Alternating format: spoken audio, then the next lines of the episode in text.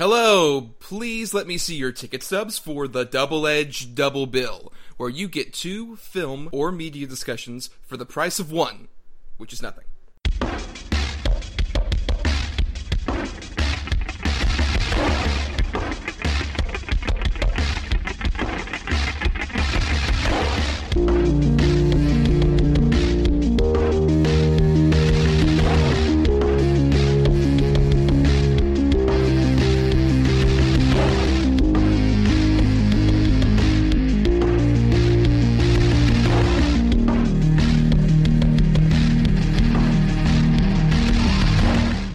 Week, Adam Thomas and Thomas Mariani will come to the table to randomly select the yin and yang of a double feature. One will have two good movies, the other two bad ones. Both will have to pick a number between 1 and 10 in order to seal their fates for each episode. Let the chaos begin. I am Thomas Mariani. And I am Adam Thomas. And uh, welcome. This is our first episode of the Double Edge Double Bill. Um, Adam, are you excited? I I can barely contain my glee. Oh God, yeah, those nipples are. So, I know it's so there's could cut glass with these nipples. so dangerous. Um, but I guess we should introduce ourselves a bit. Uh, we both like movies and media in general, and we've talked. Ah, you know, before. not not me really. Yeah, no, not me really. I just roped you into this. Yeah, Uh, yeah, but we we both uh, have talked before on other podcasts, and we decided to start one of our own, and that included a wider breadth of genre. Um, and I think what we also really wanted to do was really represent the good and bad side, because there are plenty of movie podcasts that talk about exclusively good movies, exclusively bad movies, but I think it's important to always have a balance there. Don't you agree? absolutely. And to not pigeonhole yourself into one genre.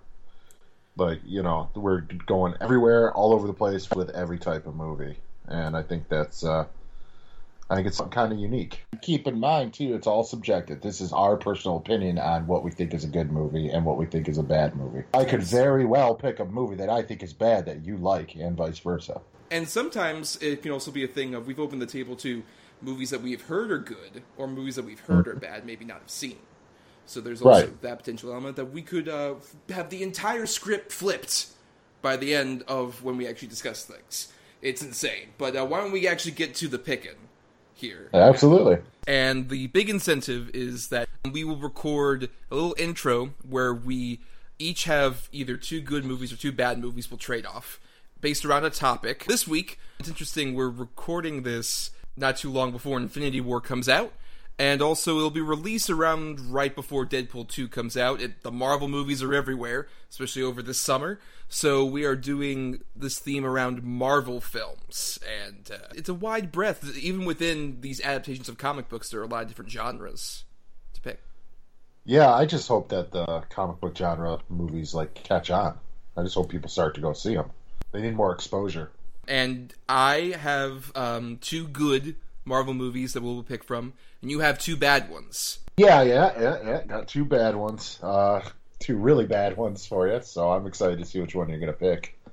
Yes. So, Adam, you are the first one to pick. Pick a number between 1 and 10. Oh. Uh, I will go number six. All right, number six. That was closest to number seven, which is the original Iron Man, which started the Marvel Cinematic Universe stuff. Though number two was Spider Man 2, which is a great movie in its own right. Yeah, absolutely, absolutely. I think that that's one of the ones that gets forgotten about because you know Spider Man's been done so many times. But no, yeah, those are great movies. I'm Iron Man's awesome. I could Yes. talk about Iron Man all day. And we will talk about that for at least half an hour when we do our discussion. Yeah. Um, Yeah, sure. But now it's time for me to pick a couple from your couple of bad movies, Adam. So Mhm. I will choose number seven. Number seven is closest to number nine, which is the complete shit show that is Ghost Rider Spirit of Vengeance. And at number two, I had the Jennifer Garner shit show Elektra. From my memory, I would say I got the slightly better movie out of those two. They're two bad movies, but I Ah. I think I'll be less bored with Ghost Rider than Elektra. I mean, I can maybe. I, I might disagree with you there, but that's okay. That's okay. We can All right. do that. Yes, and we will right after this break. No one's allowed to talk. Is that it? You can't talk? No, you intimidate them. Good God, you're a woman. Is it better to be feared or respected? And I say, is it too much to ask for both? I humbly present the Jericho. Peace. And we are back, and we have seen both of the features that we just uh, ended up picking in, you know, the span of about thirty seconds for you guys, but it's been a couple days. So uh, now we're going to talk about our little Marvel double bill. And you know, before we get into that, I do want to ask. Um, I, I go and put all the cards on the table here. Adam, you are a big comics person, right? Yes. Marvel specifically, or Marvel growing up, and then like when Image came out, I got into that for a little bit, but it's always been back to Marvel. Right. Admittingly, I'm not as big of a comics person. What I have read has mostly been DC, more specifically Batman, because that's what everybody has fucking read in terms of goddamn comics. It's like, oh, I've read Batman. Um, It's because you're a poser, Thomas. like I, I'm I'm a fake comics geek Yeah. girl. That's that's what I am. Especially with the Marvel side of things. Aside from like even as a kid, honestly, the only Marvel character I really clung on to was Spider Man because once again, poser. That's like like Yeah, Batman exactly. and Spider Man are like the two giant characters that everybody fucking knows about. Um, so it was interesting, especially when to transition into our first film, Iron Man, came out. Really, I'd only been familiar with Marvel stuff through like the TV shows or the movies that came out, and the good movies that Marvel put out were the at least the initial Spider-Man movies. Those were like the sort of big ones, along with like the X-Men movies as well, arguably. Um, Yeah, and Blade. and Blade, like but to be fair, as a kid, I didn't watch Blade. Like it's sort of like the big mainstream, massive successes. It was really like the X Men movies, Spider Man. And that's it. Yeah, that's it. Because you had like attempts like Fantastic Four or Punisher, Daredevil. Uh, a lot of those that some of them were more successful than others, but none of them really made as much of a cultural impact, except for like I said, X Men and Spider Man.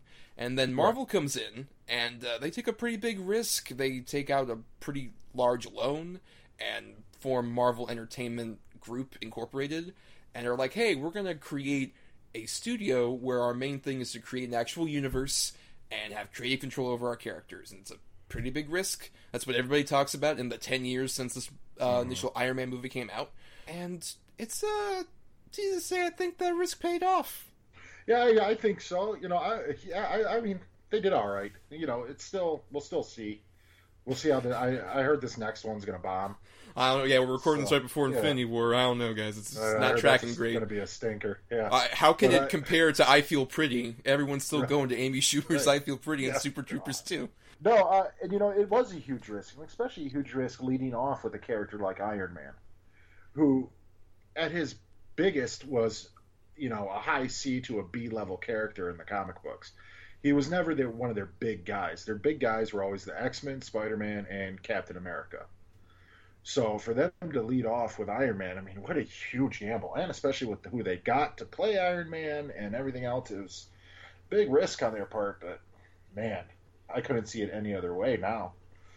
Well, yeah, because really, when you think about it, so what where this series ends up going for the Marvel Cinematic Universe, it goes into like big cosmic territory, crazy shit, Guardians of the Galaxy. You have mm. to have a base. You have to have Right. something basic that people can attach to. And in retrospect, really, Iron Man fits because it on very basic paper terms, which I remember being bandied about when I was like, "Who the fuck is Iron Man?" As a, you know, when this was Right. coming out, all of my friends who knew comics were just like, "Think Batman, but he's not depressed." And he's a drunk. Yeah. and he's more of a drunk, yeah, uh, on that, and that's what you know. I'm kind of like, oh, okay, that I can. That's a good elevator pitch. yeah, I Especially- agree. And, like you said, it's it's grounded in some sense of reality that he's just a normal dude. Yeah, he's got a lot of money, but he doesn't have superpowers. Right, he doesn't come from anywhere big or cosmic or another planet or from the past, anything like that. It's he is a rich dude who has access to a weapons company that his father started, and he is now like a big major benefactor of. And we see him at the start of that here in the opening, uh, as played by Robert Downey Jr., who, as you mentioned, prior to the 2008 was kind of just known as like a fuck up who was like really successful in the '80s, had was like a rising Brat Pack star, and then went into deep addiction with drugs and alcohol, and was kind of washed up. Around 2005 is where he started doing, I would say, his comeback with Kiss Kiss Bang Bang and also Zodiac. But the thing is, nobody saw those movies. Was Zodiac pre Iron Man? It was a year before. Holy shit! Right, and no one saw close. Zodiac, but he's awesome in Zodiac. Oh, he's fantastic. That's a. I literally just watched that probably a week and a half ago. Again, it's on Hulu. God, what a good movie. We'll, we'll save it for our David Fincher double feature we may eventually do. God. Um, I but was uh, so depressed. uh, it's going to be the jauntiest one we do. So, who was Robert Downey Jr. to you prior to this movie? Uh, Robert Downey Jr. for me was always uh, Weird Science. Right? He was the bully in Weird Science. That was the biggest thing for me, remembering him growing up. And then, um, Better Off, uh, not Better Off Dead. I'm sorry. What Less Than Zero. Right? And those were the two I always remembered him for. And then when he got into all his trouble and everything, that guy, holy shit, what happened to him? But I always liked him enough. Uh, he was always good. Like you said, Kiss Kiss Bang Bang, I love that movie. And I was just, when I heard they cast him as Iron Man, I was surprised, but in a good way. I was happy that finally it wasn't a huge bankable star as a superhero so you could get behind him as the character of Tony Stark instead of say how their original idea was Tom Cruise or whatever, where it's be like, well, that's Tom Cruise in the Iron Man suit. Yeah, it would just be the Mummy as a version of Yeah. uh, Iron Man if that had happened. Yeah, I, I, Iron Man, Iron Man would have been running a lot more and shorter. I mean, he would have gotten that sort of like charm, but he wouldn't have gotten a lot of like the pathos and a lot more of like the sort of demons that are hiding underneath, which I think really works for his character here. The way Robert Downey Jr. plays it, it really starts off Tony Stark's arc, which of all the MCU characters, I would argue, he has the most consistent arc of going from playboy asshole to a genuine hero who's still snarky, but has actually had a huge progression from here to now we're on the oncoming Avengers Infinity War. Yeah, I agree. Um, what about you though? What was your uh, first exposure to Robert Downey Jr.? Well, Weird Science was one, but also I remember him as the asshole roommate from Back to School. Oh yeah, I, I, I remember that. Forgot distinctly. about that. Yeah, Yeah, he was all over the place in those 80s movies, but also in just like random things that would happen. Like, um, okay, what's that awful Halle Berry movie where she's in the asylum? Gothika. Gothika. He was also in Oh Gothika. god, Shit like that. But other things that you're mentioning, yeah, he was film. He was somebody who I was aware of. I just didn't really, you know, attach much to him. I was like, oh, that he's a good actor. I just don't really, I didn't really attach myself to him as much. But this year was a big year for him. Not just Iron Man, but also that same year was Tropic Thunder, where he came with that amazing performance. That's controversial for various reasons, but you Right. can't deny the commitment to that part as uh, Kirk Lazarus, Oh yeah, it was fantastic. I mean, he even did the uh, commentary as Kirk Lazarus. which is so great. Not just know, not just in the the blackface stereotype, but then also by the end of it, he's in the Australian actual like voice of Kirk Lazarus. It's multi-layered. That's an amazing commentary. You know, Uh, it's funny you brought that up. Real quick, another performance of his I want to bring up. Actually, that I completely forgot about. It's Someone I actually knew him most for was um, Wayne Gale in Natural Born Killers. That's right, Batonga, Batonga, Batonga. Yeah, Yes. yeah, with that awful, that way overdone Australian accent. But he got better at it by fantastic. Tropic Thunder. Yeah. That's true. Um, and what I think really works is his sort of natural charisma worked along with director Jon Favreau's style of direction here, which this is very important to note. Um, I've heard retroactively a lot of people said around the time this movie was being made that it was a case of like we didn't have a script, we were kind of winging it with a lot of these things, and you can tell. But in you know other cases where this would really fall apart, here it almost feels like it's a superhero movie Robert Altman style. Not as improvised, but there is an actual looseness that I think makes it feel a lot more authentic than other superhero movies had, especially before this. Well, I, I completely agree with you. And I mean, if you'd had any less caliber of the main cast or the director, I mean, the potential for it to just fall apart, I, I mean, is just huge. But uh, when you got these this type of talent behind it, uh, I mean, it just worked perfect. Uh, You could tell that you know Robert Downey Jr. was riffing constantly, just constantly being coming up with these snarky one-off lines, and they would keep the rest of the cast on their toes. Right, and it would really bounce off well with people like I think particularly I love all of the earlier stuff with him and Jeff Bridges.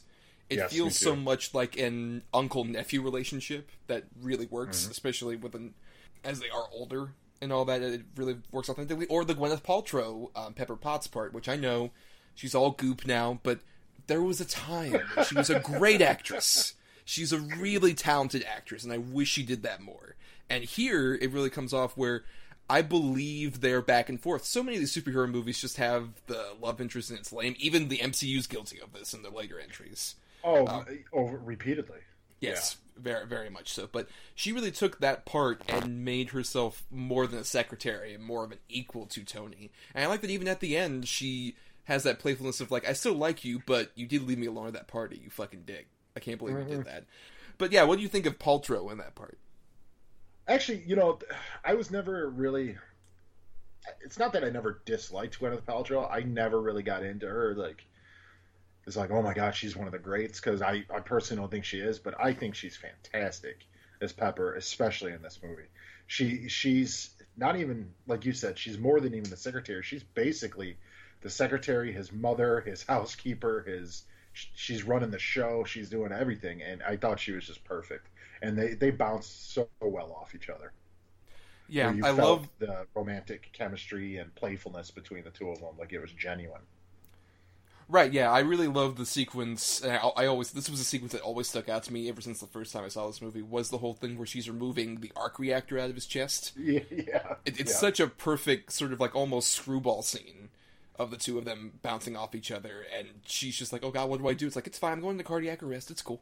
Just uh, make sure you get in there as soon as possible. Robert Englund even manages to do that with artificial characters like the arm, the du- the dummy arm thing yeah. gets imbued with shit over. character by bouncing off of Robert Downey Jr. It's so great to the point where when Mm-hmm. that arm thing dies, kind of in Iron Man three, I actually felt for that fucking arm thing. God. I gotta say, I don't think I was too upset over the pneumatic arm, but no, I get what you're saying. It was funny, you know, with the when it kept spraying the fire extinguisher on him and shit like that. Like, no, it was it was funny. They did a fantastic job of just showing Tony Stark just playing. Would Basically, you- he's, he's so incredibly smart that he's bored. right? Would you say I've heard a lot of people do this comparison, and I'm inclined to agree. But would you agree that some have said this is sort of the modern cinematic equivalent of the uh, Richard Donner Superman, the first Superman? Would you agree with that sentiment? As in, like, it kickstarted the whole thing. Well, there's that, but I would also say, in terms of like what was so great about Superman, was that it took a character that was mostly known as sort of like an up in the sky, it's a birds of plane cereal mm-hmm. guy, and made Superman a grounded character, made Superman more of a, someone that you could relate to, and I think that's something that works here, admittingly for something that's like, oh, he's a super rich dude who is still like a human, but it has like a giant suit and all this shit, m- and made it very grounded. Would you agree? Um, uh, I mean, yes, I agree on that level. That you know, yes, that they, it did ground both the uh, properties. Um, I think Iron Man is a far more exciting movie. Um, I happen to think the first Superman movie can be a little bit bland in parts. Um, it's a wonderful film, but I mean, it's it's got some really boring stuff in it. But uh, it's also supremely dated. Like this one, I this- mean, hundred percent. to be fair, this movie has a few things that even ten years later kind of date it. Like they have a Jim Cramer cameo. That's like, Yeah. all right, that worked for 2008, not as much now. The other ones get more aggressively bad. Like I think Iron Man Two has Bill O'Reilly in it. so yes, yeah. it does.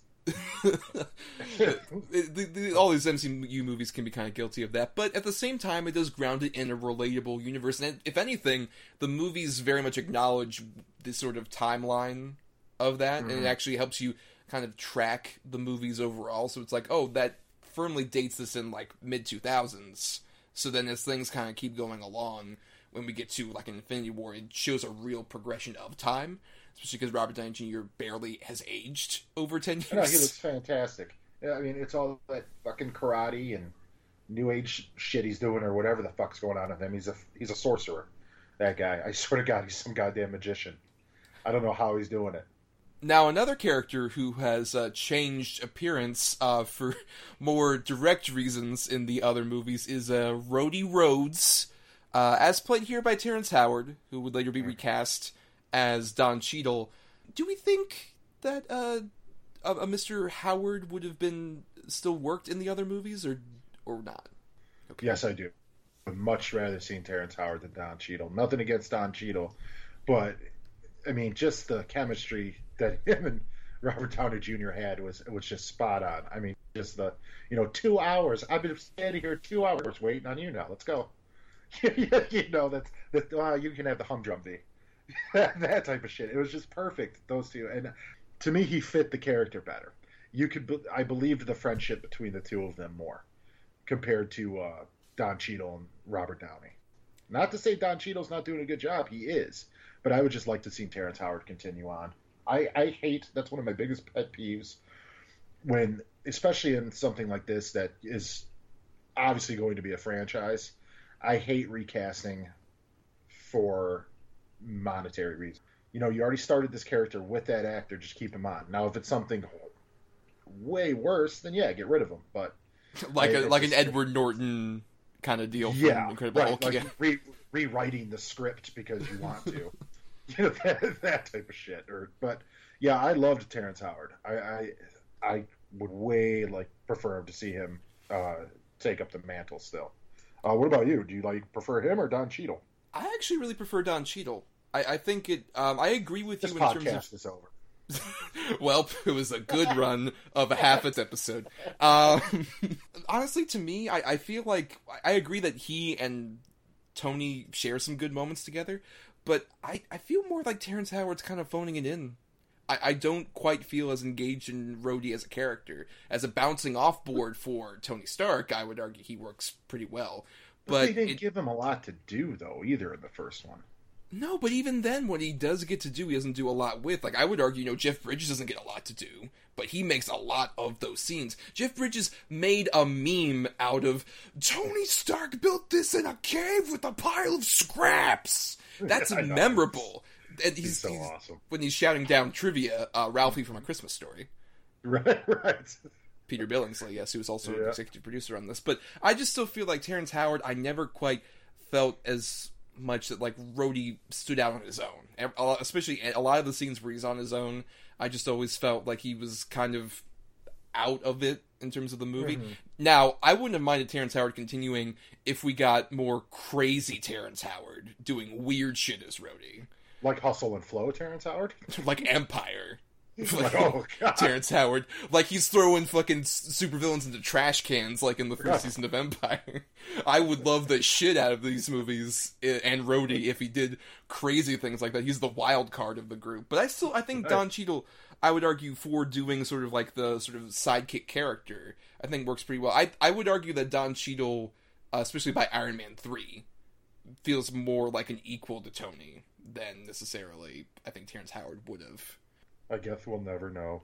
We'll, we'll never know, no. Um, so, this movie established a lot of stuff about the MCU that we've been talking about in terms of like a lot of the groundedness and sort of building up some of these hints about the characters and stuff like that. Um, it also probably established some of the lesser points of the you know sort of Marvel formula, like arguably the third act of the movie. Um, once once Ironmonger comes into the fray, it's probably where it starts kind of lessening. Um, I still would say, especially upon this rewatch, there's still fun moments in the Ironmonger stuff, like the whole point where Tony thinks he's won and takes off the glove, and Yes. obviously the glove isn't there, or the ice thing, which is a great example of setup payoff that really works. And I almost kind of wish that was the end of Iron Ironmonger in the movie. I'm just like, that's actually a great point. You could have just ended his character on. Yeah, I agree with that. Absolutely. Yeah. Yeah, um, but we still kind of have to have a battle. And honestly, it really starts annoying me the moment that Jeff Bridges becomes less of this kind of uncle character and it becomes maniacal villain who takes off this thing. It's like, I love the suit. Now I'm gonna kill you, Tony. It's like that's what happened to like that back and forth, that betrayal that took place, especially like when Yeah. he poisons Tony and stuff like that. You felt like the oh shit, this guy is really just backstabbing. We knew obviously by that point because we saw the terrorist scenes and stuff like that of that betrayal, but it, it just didn't feel as like emotionally grounded as the earlier stuff between the two of them was. No, I agree. He got very mustache twirling at the where before he was just really sinister and you know almost he felt like he's even though what he was doing, you know, taking a suit to weaponize it and you know potentially kill whoever, uh, and did kill that the terrorist guy by poisoning him or whatever you want to call it, but uh, it still felt like corporate espionage black market dealings and stuff like that. And as soon as he gets the suit on, like you said, he's like, "The power, Tony." You're like, "Oh God, get the hell out of here!" like, it's too much. I will say this about Iron Man: I still would argue that this is easily the best first standalone of the MCU. Out of, out of phase one, let's put it out of phase one. Well, out of phase one, I yeah, I would generally agree with that. Um, I'd still say that uh, my favorite in terms of like introducing characters uh, would probably be the first Guardians. I mean, yeah, it has to be. Right, I, Yeah, I would, it's no would question. that. Yeah, Um, but I because it's characters you don't know. Well, yeah, that fucking nobody knew at all. Like Iron Man, at least yeah. I had heard of Iron Man before. Iron Man had a cartoon in the '90s. Guardians didn't Yes. have shit. like, but it really establishes the Tony Stark character pretty well, especially a lot of the stuff in the cave that we haven't mentioned with that Yinsen. Um, I, I thought that, a a lot of that stuff, especially, does a great job of establishing Tony and having a sympathetic side character and all that for him to bounce off of, and him really face sort of the demons that's there. And then later on, the, the press conference scene, um, both of them, Yes. but, but the first one especially, where he just kind of you know sits Eating off the of the podium eating cheeseburgers and says a line I forgot about, but really hits harder now with all the other MCU stuff. Of I never got to say goodbye to my father. Yeah. That really hits hard when you get to especially Yeah, like a was a Civil War. line. Yeah, it, it, it's a, it's one of those things where it establishes a lot of the stuff that uh, Kevin Feige, who's the guy that's been responsible for a lot of the MCU stuff, the big producer behind the curtain, um, Yeah, has really. doing all right for himself. No, I, I thought he was uh, doing pretty well. He's Um, doing okay. Interestingly started off as a associate producer on the first X Men. Oh no shit. Yeah, Yeah. I didn't realize that. Yeah. Well, So I'm sure know. he was there at that point, just like, "Hey guys, what if we like put all these people together?" Shut up, Kevin. That'll never work. Get the hell out of here, Kevin. But you got Moxie, kid. Stan Lee just came in like Excelsior. I like your moxie. Which uh, also, this was a fun Stan Lee cameo, one of many, of course, the Hugh Hefner bit, uh, one of the highlights. I think Yep, of the that was a good one. cameos. Well, I do want to talk about Jeff Bridges a little bit more. Um, Mm-hmm. Especially even that part you were just talking about where, you know, Tony's sitting there with the cheeseburgers and he says that line, you know, I never got to say goodbye to my father and all that. the way Jeff Bridges ends the uh, the conference is so businessman cheeseball, just sleaze. You know, oh, we could take from this that Tony's back. That's how he ends it. Like, dude, this guy just crumbled in front of everybody. He's been through this horrible thing, and you're celebrating it. I, I loved him in this movie until the end.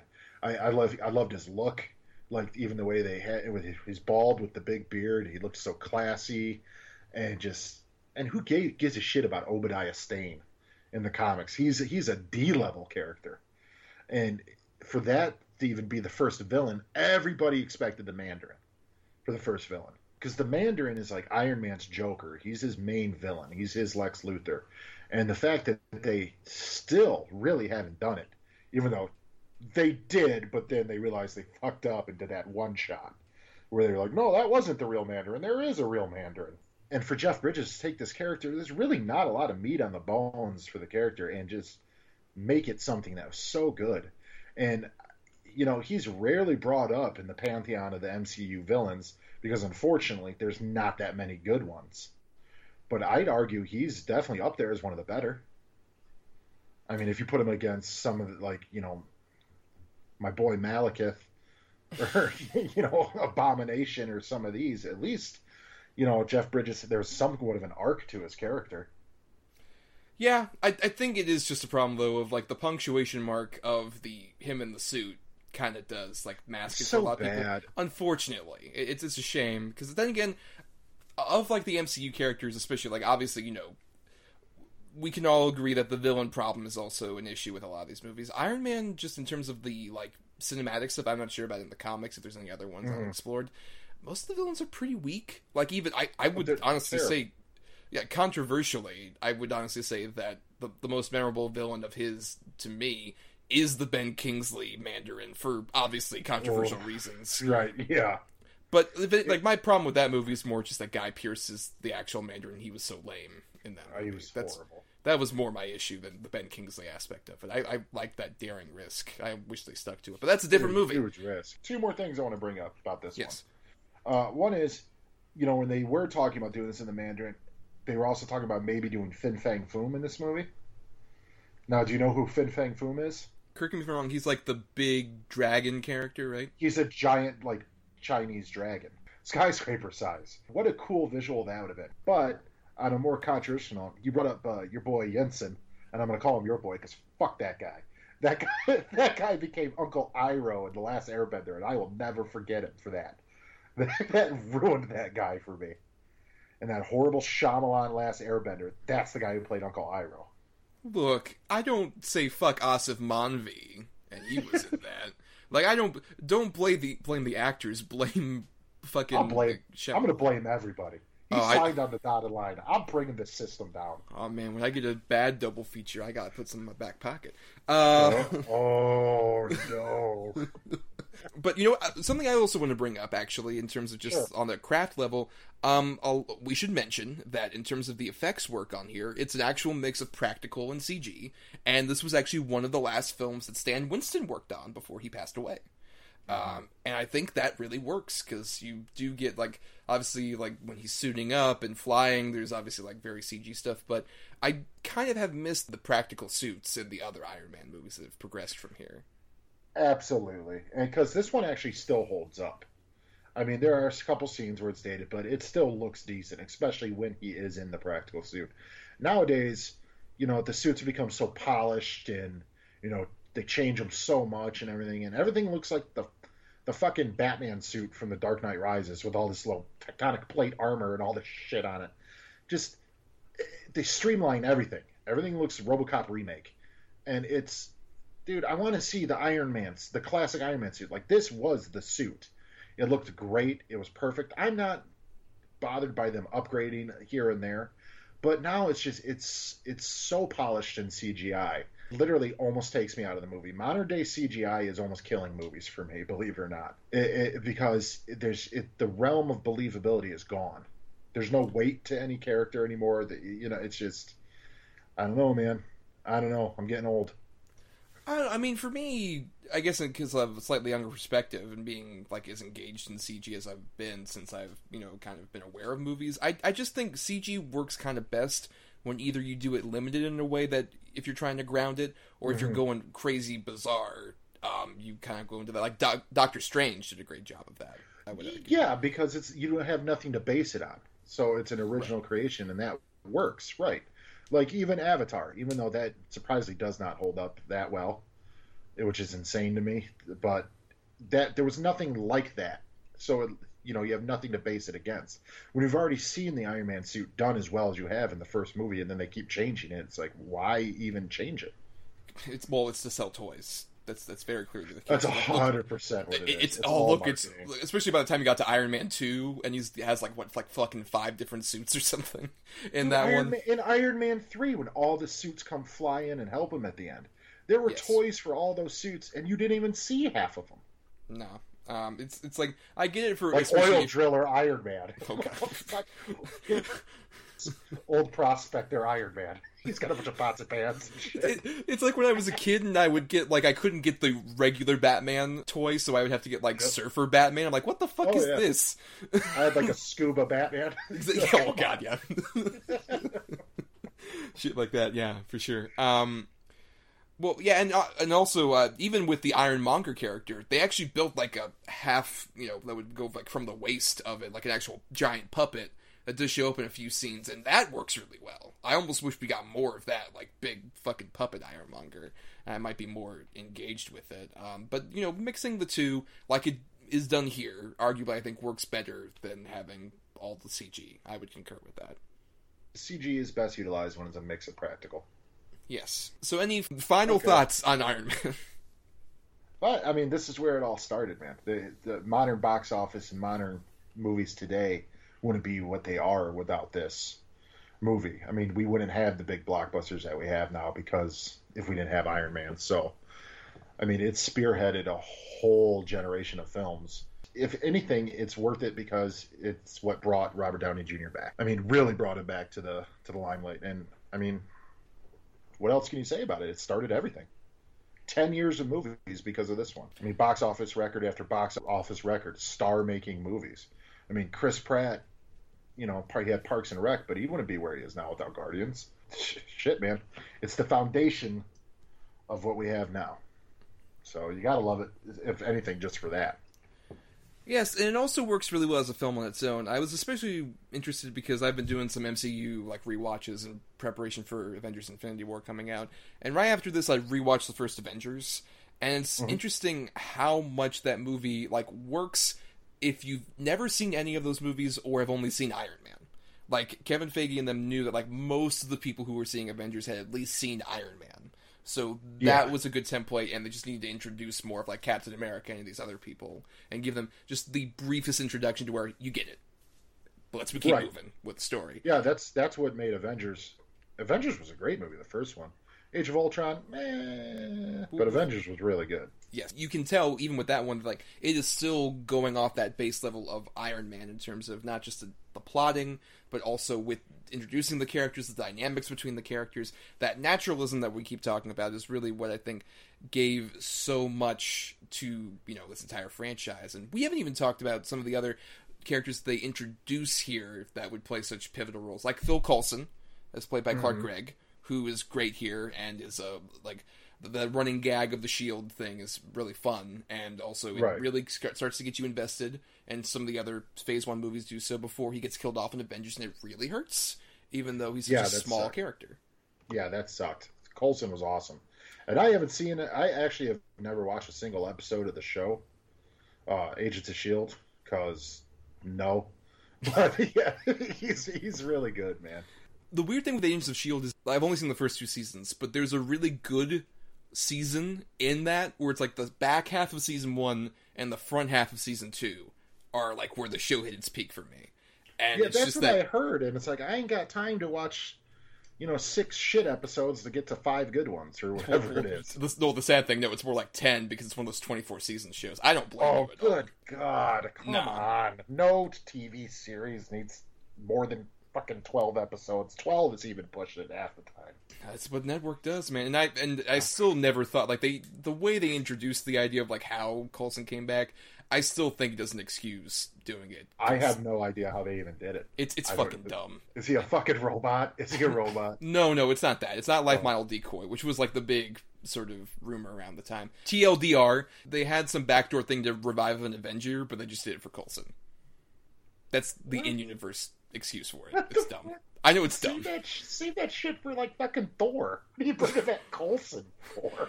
He was the one good guy. Um, but we're getting oh, off track God. there. We also haven't talked about, of course, um, the guy who brought Coulson back and was a big linchpin of a thing with this universe was uh, Samuel Jackson's Nick Fury. Yep, first appearance of him. I don't think he really gave a shit. Uh, Samuel Jackson, he's gotten to the point where he just doesn't give a shit anymore when he's in movies. I'd argue that he didn't give a shit in any of these until really like where I felt he was trying was in the Winter Soldier.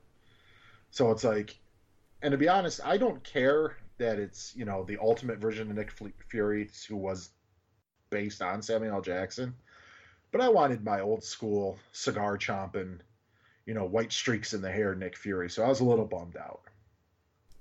I like it now, but at first I was like, oh damn it. But he just doesn't care. He's phoning it in in the first couple movies, man. You get uh, you, he really is. I think it works for this one scene here. I would agree more in terms of like when he shows up in like Iron Man 2 and it's like, "Hey Tony, here's some exposition." Shut mm-hmm. up, Samuel Jackson. Um, Dude, right? Seriously, stop. Um, but I would even say by Avengers, I would say is where I actually started kind of caring, and I thought he actually had like a really good back and forth with some of the other characters. It's more when like the less he has to do, the more he doesn't give as much of a shit. If he's just showing up like, "Hey, Captain America, you're in the present now. Welcome to New York. Let's go."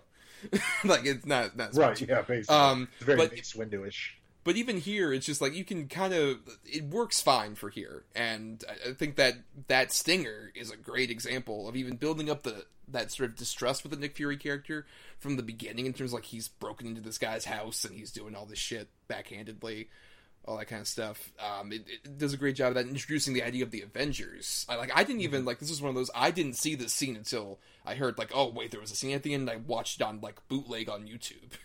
Like it was just like, Yeah, me like, too. Same fucking thing. camp. Exactly, yeah. And now because of that, literally Every ev- ever. E- yeah, even. I I worked at a theater not a few years ago, and that was the bane of my existence. Even for it's just like it's like the Ratchet and Clank movie. Why, why are you staying here? Why were you here in the first place? Uh, but you know, um, we're getting off track from the final thoughts. Just overall, I agree. Really great start. A, a very pivotal movie for not just the MCU, but cinematic history in general. It's a Yeah. big kicking off point. Um, but a bit of trivia to transition us into the next feature. Um, you mentioned Tom Cruise was one of many choices attempted to be Iron Man during its various different stages of production. Other people were Clive Owen, Sam Rockwell, who would of course show up in Iron Man 2, and the star of our next feature, Nicolas Cage, which is as good a time as any to get to Thing. There's no conscience. Just hunger. The rider's going to come out. And when he does, he'll destroy whoever's got it coming.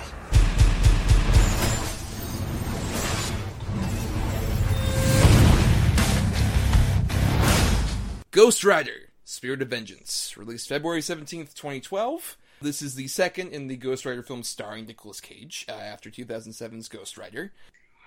And I guess the, the, the big thing I want to start with is, um, you know, our show is based on duality, better or worse. Which is the better movie, Ghost Rider or Ghost Rider 2? Ghost Rider. Go on. I hate. Okay, well, God, I don't even know. Look, I really. This is really. God, fuck these movies, but all right. And I chose this shit. Uh, now, Neveldine and Taylor, I like them. I lo- the Crank movies are so fun. They're just pure crazy fun. yes. I don't know that their pure crazy style transition to Ghost Rider well. I don't think it was the right property for them to do.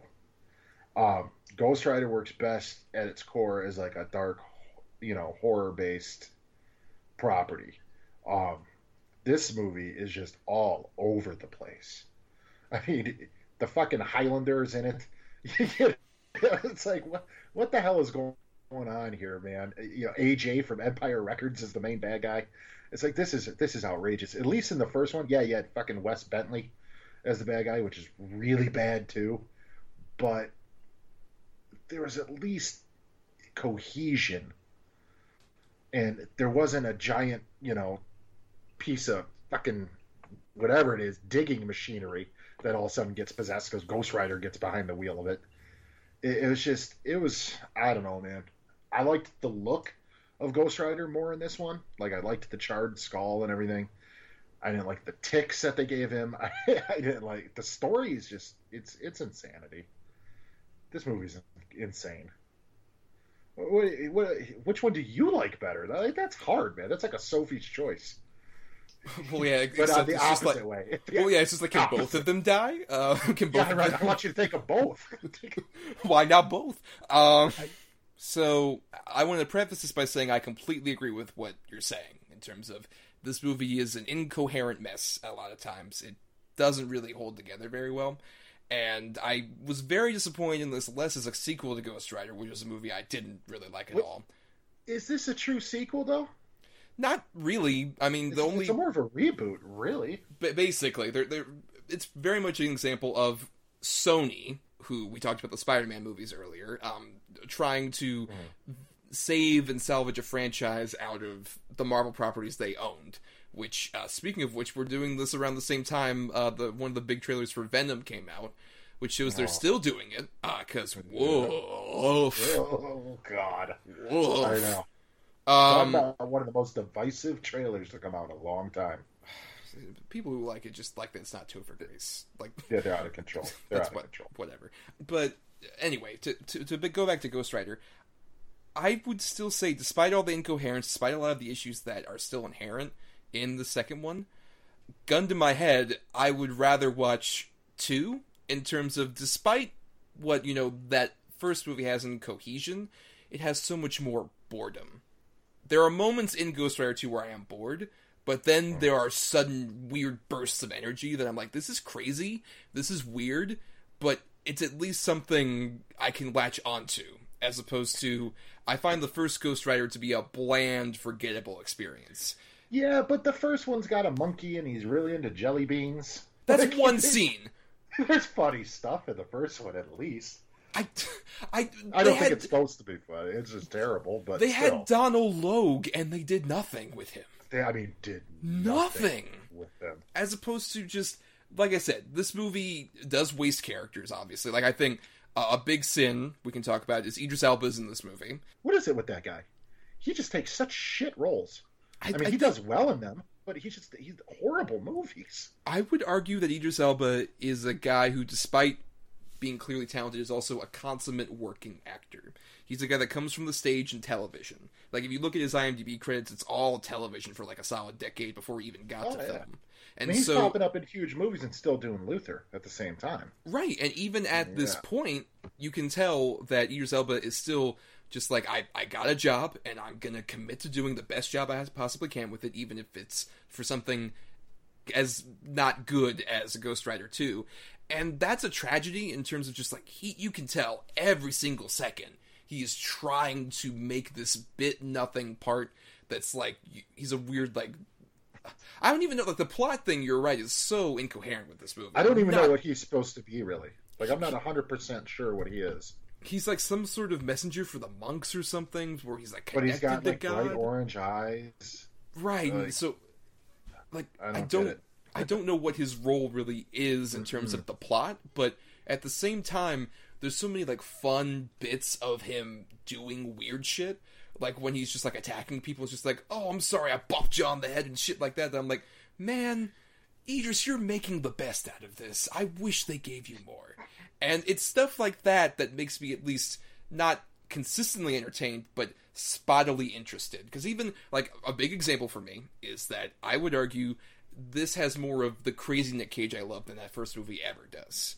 And stuff like when Yeah, he but- conf- oh, when he God. like confronts that one guy at the uh, concert thing or whatever the fuck it is, and Mm-hmm. he's like he's scratching at the door. Shit like that is way more memorable than anything in that first Ghost Rider movie. It doesn't make sense in terms of really the coherent narrative that isn't there.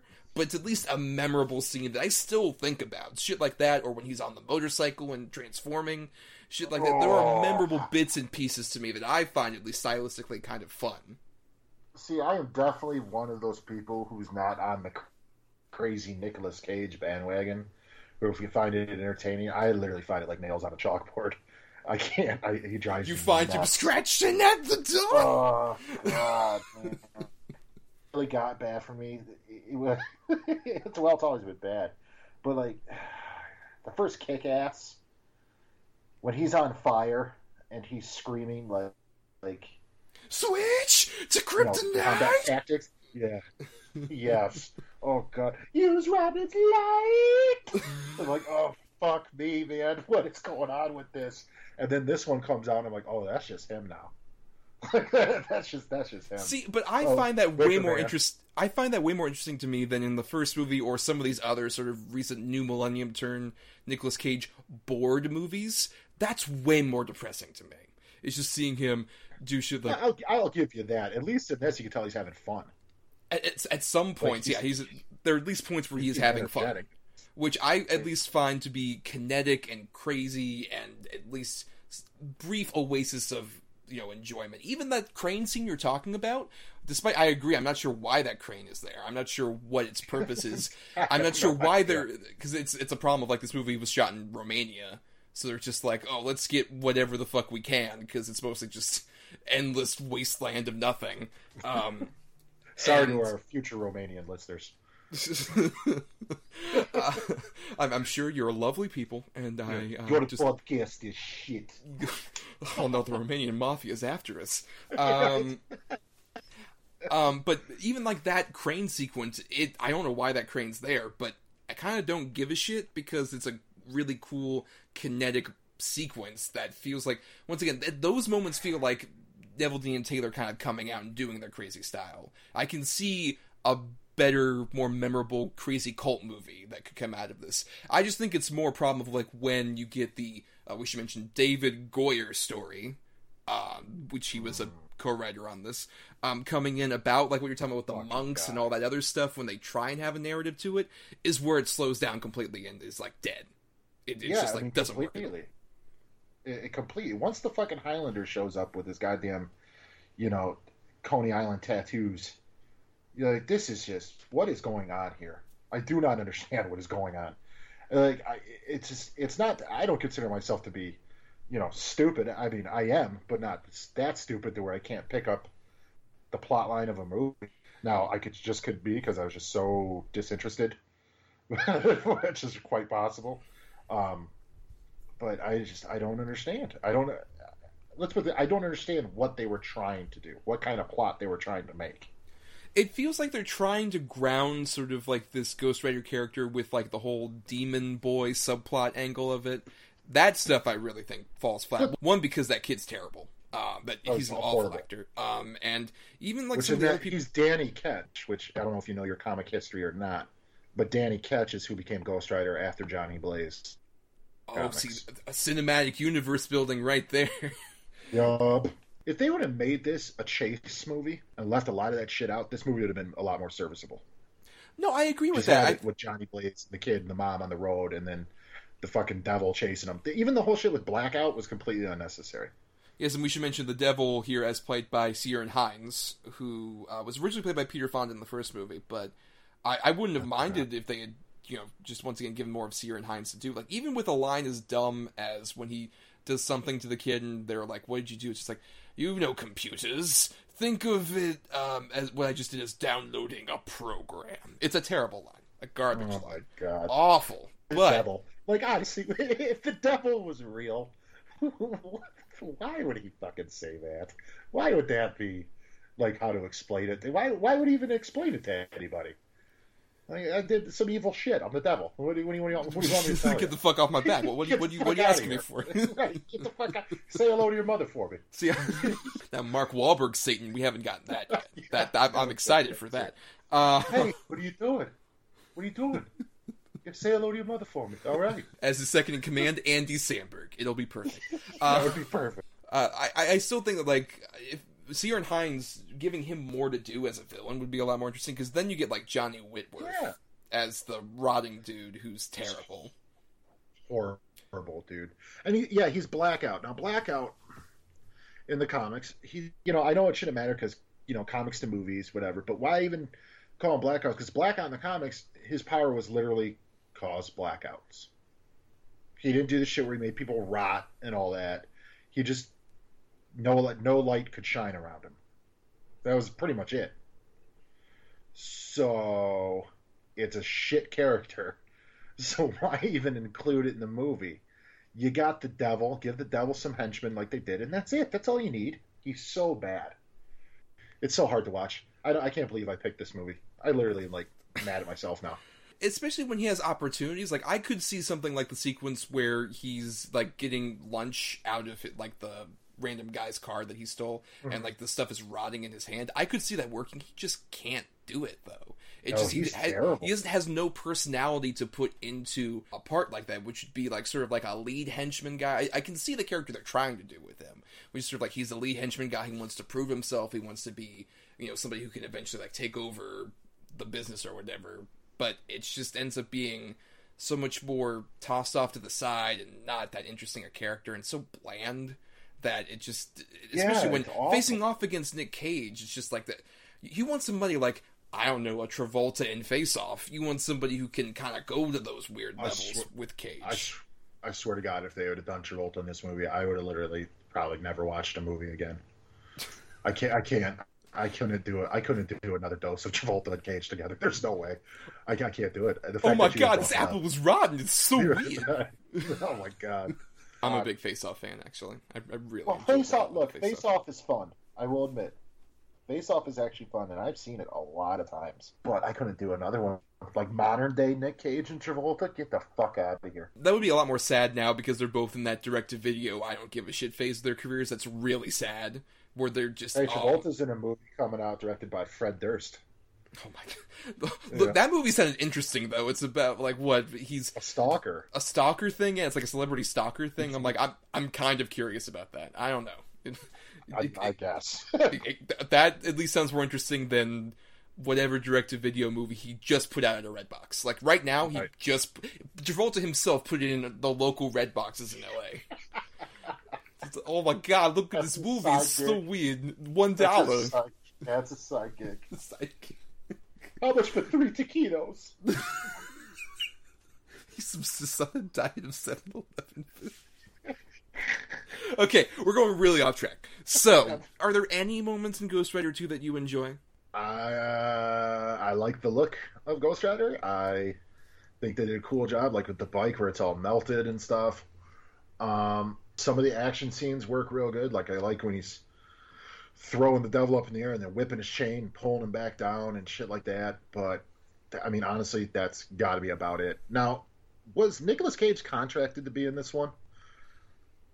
That's what I'm thinking happened. I'm thinking when he did Ghost Rider 1, he probably had a contract for it in case it turned into a franchise, so that's why they put him in here. Right. I, I wouldn't be surprised if that was the case. Who would you cast then besides Nicolas Cage in the role of Johnny Blaze? Who would be a good Johnny Blaze you? Dude, Neveldine and Taylor, they should have thrown Statham in there. Oh my god, that would actually be pretty cool. That would be amazing. Oi, I'm the Ghost Rider. Oi. um, you That's all he know, says all the time. Oh, Shit. look into my eyes. oi. now, if you excuse me, I got a giant shark to catch. Right. Oh God. Yeah, but anyways, yeah, no, I would like to see Statham. I think that that worked for these guys. I can't believe Statham hasn't been cast in a comic book movie yet. He said that he doesn't want to be. He's been famously like Yeah. sort of against the comic book movie kind of thing. Yeah, because I guess they were actively pursuing him for Bullseye and on the Daredevil Netflix. show. Yeah. I just think it should have been Nicolas Cage. That's all. When I think of Ghost Rider, I don't think of Nicolas Cage. Period. And I was never a huge Ghost Rider fan growing up because he really. I mean, he's been around for a long time in other incarnations, but when they put him in the leather with the chain whip and all that, I mean, it got.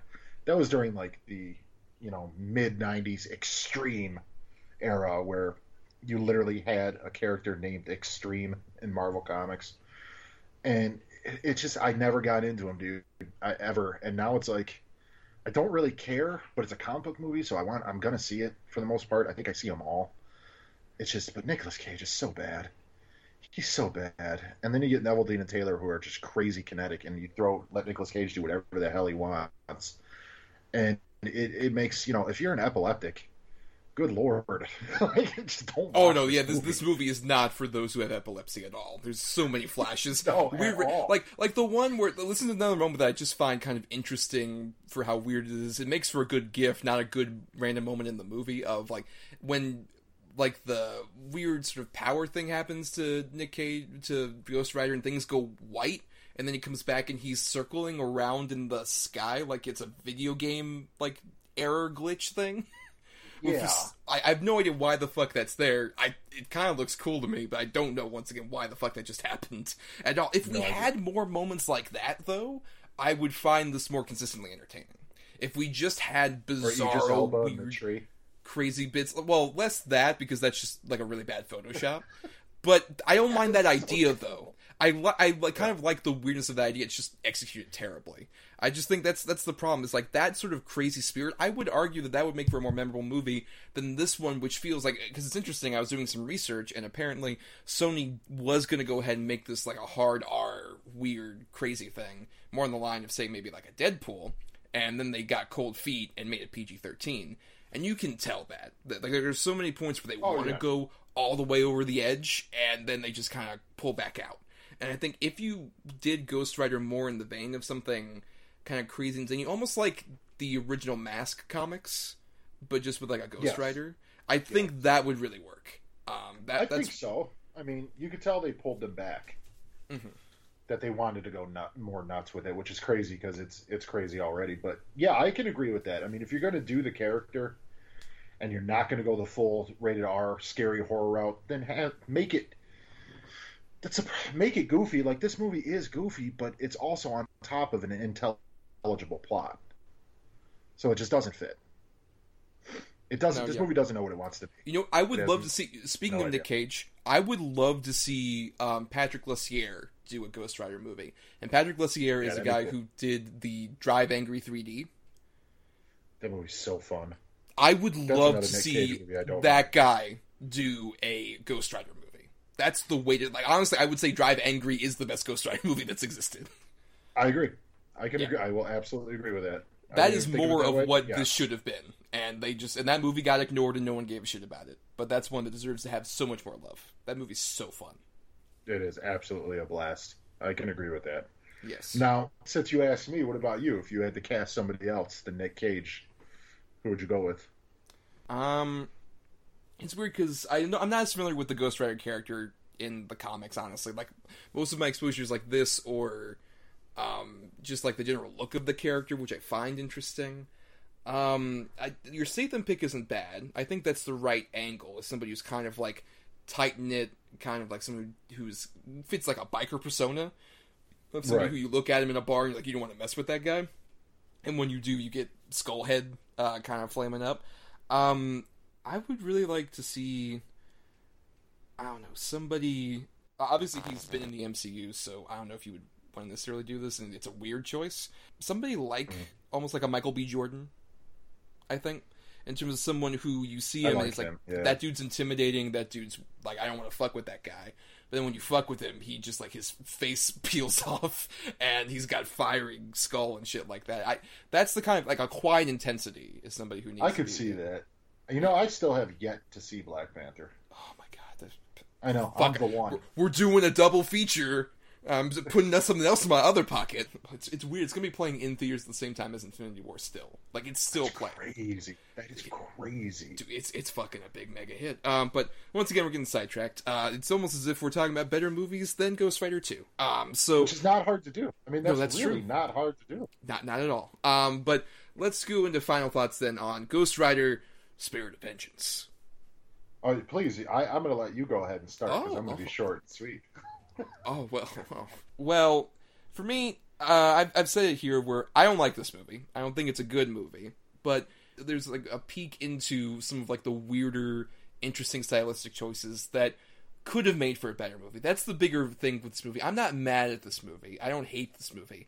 I'm more disappointed in this movie, more as a Neveldine Taylor experiment, Oh, which that's so much worse. it's That's, that's like you got a bad grade. Like you got a bad grade or something. That's to quote The Simpsons. That's mom for mad, but uh, it- it- admittingly, it's just because I can see the potential in there for a crazy, weird, culty movie that would deserve more love. I would love to, you know, say no, this movie deserves so much better. It is so underrated. You guys just don't understand, but it isn't the case. It's just more a thing of I can see bright shining moments and it's just clustered in a plot that's really incoherent and doesn't really come together at all. It feels like a movie that went through so many different drafts. And it shows really that Sony has a real problem with when they actually try, they fail. When they actually on the studio is so invested in trying to make this, you know, any property into like a big franchise, it's colossal failure. See the Spider-Man, Amazing Spider-Man movies. See even Spider-Man Three. Aside from the first two Spider-Man, even the first Spider-Man has issues like that. Like shoving in Macy Gray in the middle of that first fucking Spider-Man movie is totally a Sony decision. What the fuck was that about? Oh. What the... God damn it! Who's under contract? Hey, Nutmeg Phantasy. Let's put that in here. It's it's it's ridiculous. Um, it's Fucking Green Goblin suit too. save it. Um, I just, I think overall, you know, it's it's just a, it really is one of many examples of Sony kind of coming in trying to take a director's vision that maybe would have worked, maybe wouldn't have. I don't know, but would have been at least more ultimately memorable and more fun and more of like a underground cult movie than whatever this is, which ends up, you know, being forgotten and ends up getting the rights go back to Marvel. That's what happens, Sony. That's what happens when you do this, Sony. And now you're relying, you're literally backpacking on Marvel now because, like, we got Spider Man rights, right? So we can make money now. And when they do have an accidental hit, like that Jumanji movie, um, they're gonna fuck it up if they do a sequel to that. They're gonna they're gonna fuck it up somehow. That that that worked. It was weird. They're They, do a they- sequel, and they will fuck it up. they will fuck it up because now they care. They should just be so hands Right, off. exactly. That would work way better for them. But your short and sweet final thoughts. Real quick, as from what I understand, the Ghost Rider character, I know he's been on that Agents of Shield show, but it's the modern day Ghost Rider. Uh, I guess they're doing, from the talk, you know, that it comes up every year that there's going to be a Netflix version of the character. I think if you're going to do it, that's the way to do it. I, there does not need to be another Ghost Rider movie. There, there just absolutely does not. Or have him be like a Hawkeye or a Black Widow capacity where he's just part of the team.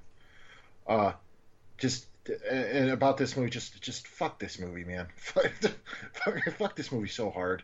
Fuck it so hard. Uh, it don't don't. It's just it's not worth any time that you would put into it, in my opinion. Like not a second. And that's about literally all I have to say about this movie. I have nothing for this movie. In in terms of your other plans, I would more agree with the Hawkeye scenario to me because I would have said more of like, oh yeah, do like a you know a Netflix show until I saw something like The Punisher came out, and I I haven't even been able to finish that shit. I, it's just so bland. They, they they need to cut those fucking things Oh. even down from thirteen. I just Yeah, I, I agree. I, I think it, it needs a good eight to ten episodes max. I would say eight episodes would be perfect. yeah. Um, But well, I actually kind of liked the Punisher show, but whatever. That's another story. that's another discussion for a different time. But that is the end of our little show. Um, before we go, we want to thank uh, Chris Oliver for the music that's used at the start of our show. Listen to more of his music at chrisoliver.bandcamp.com. Ollie's a good dude. Known him for a long time. Good guy. So you can find us. Uh, actually, our Twitter account is at dedbpod. You can also email us if you don't have Twitter at doubleedgedoublebill at gmail.com. So you, if you don't have Twitter, you can email us there. And uh, we also have our own uh, social media accounts. Um, you can find me at not the who's Tommy. And uh, Adam, what's your Twitter account? How appropriate for this episode? The awesome Twitter name that I can't believe no one took, Malekith fan six nine six nine. the, the greatest Marvel villain, many would argue. Greatest person thing ever in the history of cinema. Definitely. Uh, Christopher Eccleston really took on such an iconic role with so much gravitas. And fuck Doctor See, I would say I would say Malekith took on Christopher Eccleston. Oh, it's like that Jim Carrey Man on the Moon Yeah. documentary. Yeah. Malekith. uh, well, before we go too much farther off topic, I think uh, our work here is done, Adam. Let's fly off into the sky. Adios.